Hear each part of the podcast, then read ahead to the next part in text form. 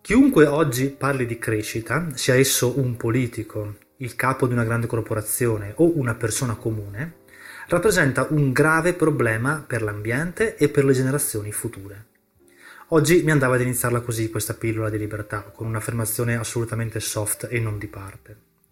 Lo faccio perché è ora che qualcuno faccia chiarezza su quei termini come green economy, economia circolare oppure crescita sostenibile, di cui molti si riempiono la bocca, ma che sono in realtà concetti assurdi, totalmente privi di fondamento. Sono sostanzialmente balle, paroloni pronunciati per sembrare attenti all'ambiente o al destino delle generazioni future, ma in realtà completamente privi di basi. Le persone ritengono che chi spinge in quella direzione sia da lodare, ma in realtà quella direzione altro non è che una favoletta, perché quando si va ad analizzare nel dettaglio quei concetti, si scopre che è tutto estremamente inefficace. Prima di tutto mi perdonerete se è necessario dare in sintesi la definizione di questi concetti. Lo sviluppo sostenibile è definito come una nuova era di crescita economica che dia la garanzia ai poveri di avere la loro giusta parte e dove tutto sia coerente con i bisogni futuri. La green economy è un modello dove oltre ai benefici, cioè l'aumento del prodotto interno lordo,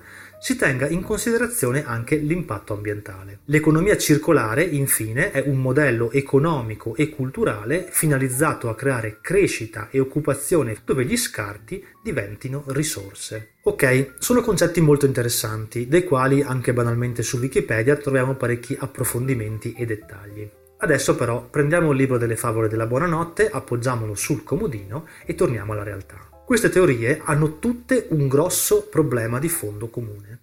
Si parla sempre e solo di crescita. La crescita di per sé non è un concetto sbagliato, esiste anche in natura. Prendiamo ad esempio una pianta.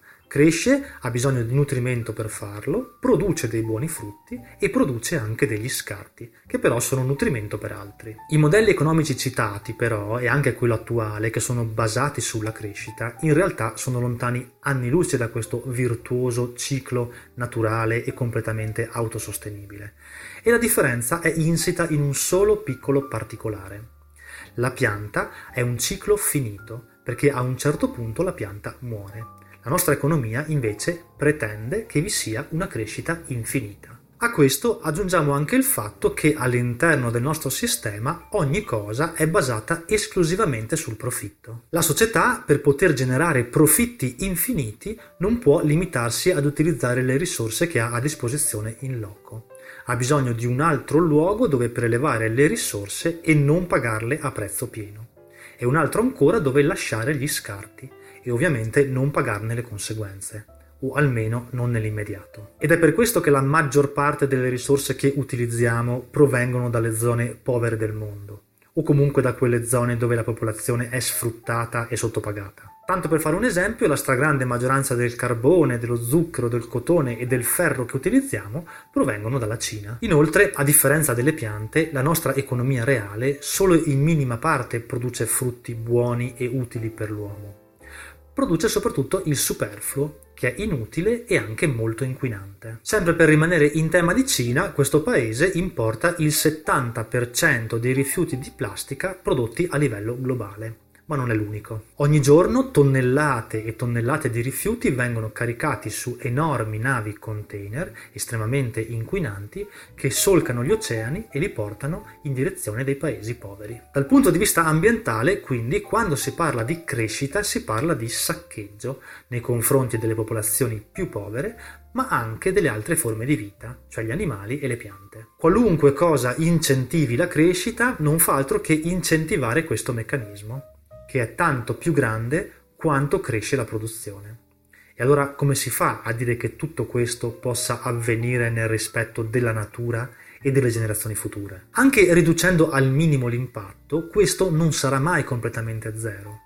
E quindi in un contesto di crescita infinita, anche un piccolo impatto negativo sarà comunque infinitamente crescente e quindi alla lunga estremamente grave. Che ci piaccia o no, nel mondo la scala dell'attività economica è in continuo aumento e questo significa solo maggior sfruttamento e maggiori rifiuti. In un contesto di crescita infinita dal punto di vista energetico potremmo anche liberarci completamente dall'utilizzo del carbone fossile e basarci soltanto su energie rinnovabili, ma avremmo comunque un crescente bisogno di materiali per le nuove tecnologie e siti di smaltimento. In un contesto di crescita infinita dal punto di vista alimentare possiamo anche ridurre a zero il consumo di carne e chiudere tutti gli allevamenti ma le culture intensive aumenterebbero sempre e coltivare in maniera così selvaggia impoverisce il terreno e il bisogno di pesticidi aumenta. In un contesto di crescita infinita possiamo anche bandire completamente la plastica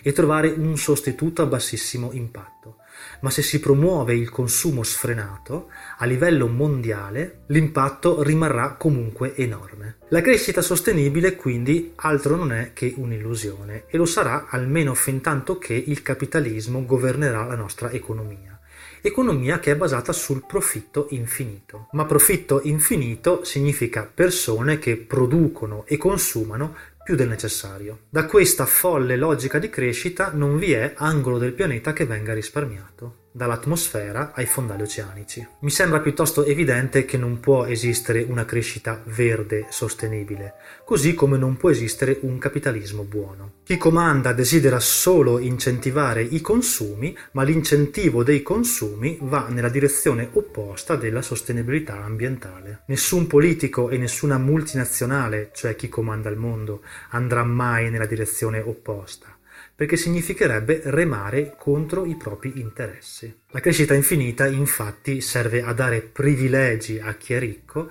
e ad impoverire la fascia più debole della popolazione. Come sempre però non scarichiamo completamente la colpa sugli altri, perché anche noi abbiamo la nostra buona dose di responsabilità, che deriva da questa folle idea che abbiamo in testa che per stare bene dobbiamo produrre e consumare. Chi parla in questi termini, cioè chi promuove uno stile di vita basato sui consumi, o ha degli interessi personali nel farlo, oppure è completamente inconsapevole, cioè una marionetta del sistema che non si rende conto delle gravissime conseguenze che ne scaturiscono. Se a mio figlio o a un giovane qualsiasi suggerisco di vivere comprando e spendendosi tutto, beh, gli sto letteralmente suggerendo il modo per suicidarsi. Gli sto dicendo vai, consuma senza limiti, così non avrai un futuro visto che in questo modo distruggi la terra che hai sotto i piedi. Dobbiamo stare molto attenti al modo in cui viviamo e ai valori che trasmettiamo. Promuovere i consumi, cioè indirettamente promuovere la crescita infinita, è estremamente grave e chiunque lo faccia dovrebbe solo vergognarsi.